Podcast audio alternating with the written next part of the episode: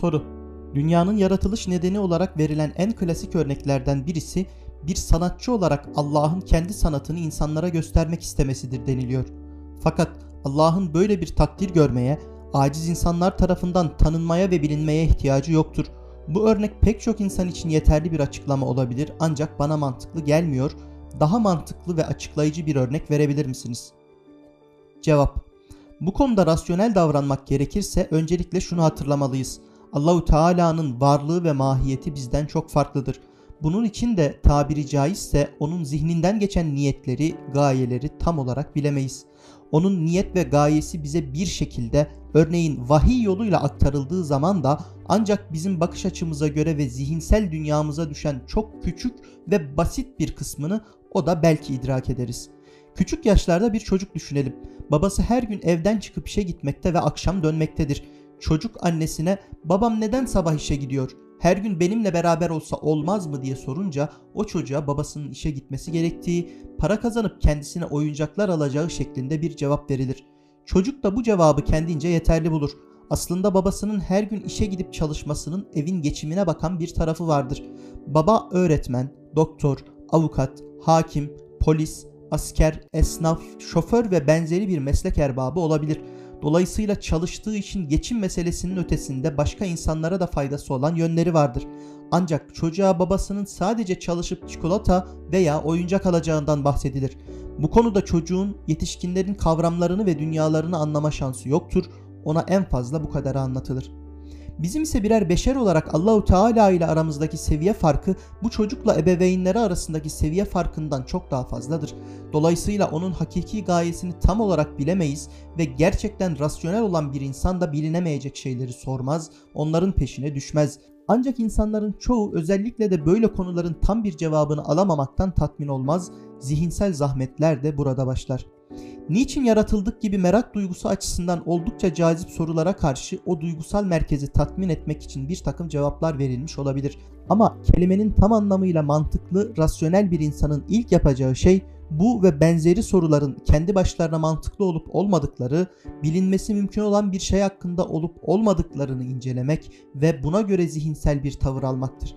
Diğer taraftan Kur'an bize Allahu Teala'nın gökleri, yeri ve bunların arasındakileri boş bir amaçla oyun olsun diye yaratmadığını, bu tarz bir eğlence veya oyun isteseydi onu da kendi katından edineceğini ama asla böyle bir şey yapmayacağını, hangimizin daha iyi davranmak için çabalayacağını, kimin kendisini arındıracağını, yani kimin daha iyi, daha kaliteli bir insan olmak için çalışacağını denemek, görmek ve göstermek için hayatı ve ölümü yarattığını, cinlerin ve insanların başka değil, sırf Allah'a kulluk, ibadet etmek için yaratıldığını ifade etmiştir. Görüldüğü gibi bu ayetler bu alemin yaratılışındaki amacın veya anlamın insan olarak bize bakan yönlerini açıklamaktadır.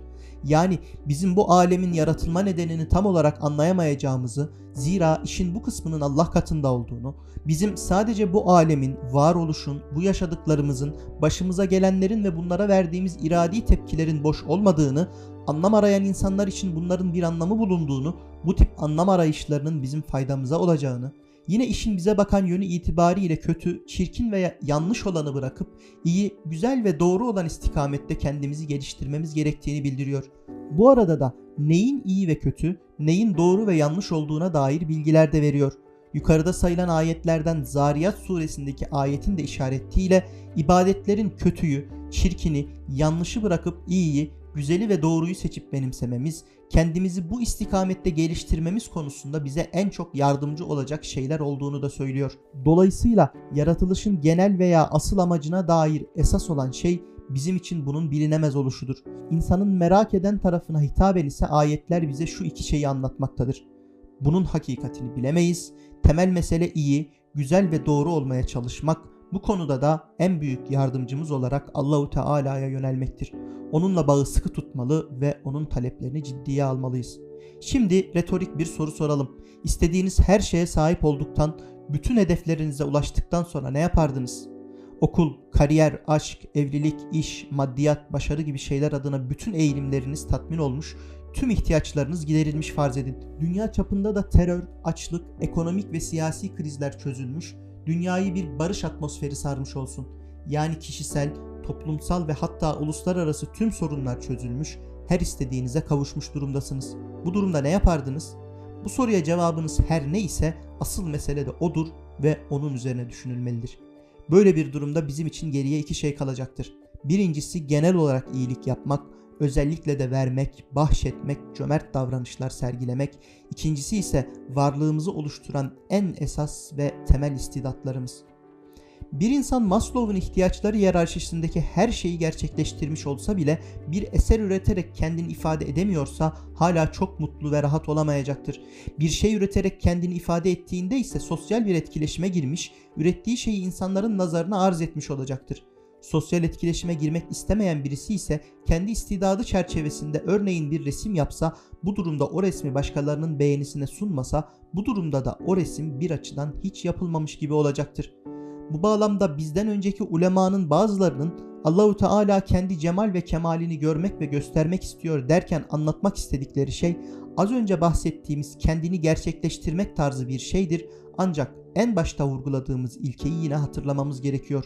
Allahu Teala ile bizim aramızdaki seviye farkı çok çok çok fazladır. Dolayısıyla bizim en gelişmiş zihnimizle dahi onun hakkında bu tip misallerle konuşmamız akvaryum balıklarının kendilerini besleyen sahipleri hakkında bu adam bizi neden besliyor? Halbuki etimiz de yok seviyesinde değerlendirmeler olarak kalacaktır. Ancak sonuçta bizler insanız. Başka çaremiz de yok. Anladığımız her şeyi kendimize göre anlıyor, her şeyi kendimize göre değerlendiriyoruz. Bu nedenle örneğin bir ağaca bakarken bu ağaç güneşe daha yakın olmak için dalını güneşe doğru büyütmüş diyebiliyoruz. Ancak o ağacın içinde büyümeye dair bir benlik, iradi bir meyil yok. Her şeyi insana göre ve insan için ele almaktan başka çaremiz ve şansımız da yok. Bu bağlamda Allahu Teala'ya dair anlayabileceğimiz şeylerin zirvesi şudur. Allahu Teala yaratıyor çünkü onda yaratma kabiliyeti var. Çünkü o her şeye sahip, hiçbir şeye muhtaç değil ancak her şey ona muhtaç, yaptıklarını sadece yapabildiği için yapıyor.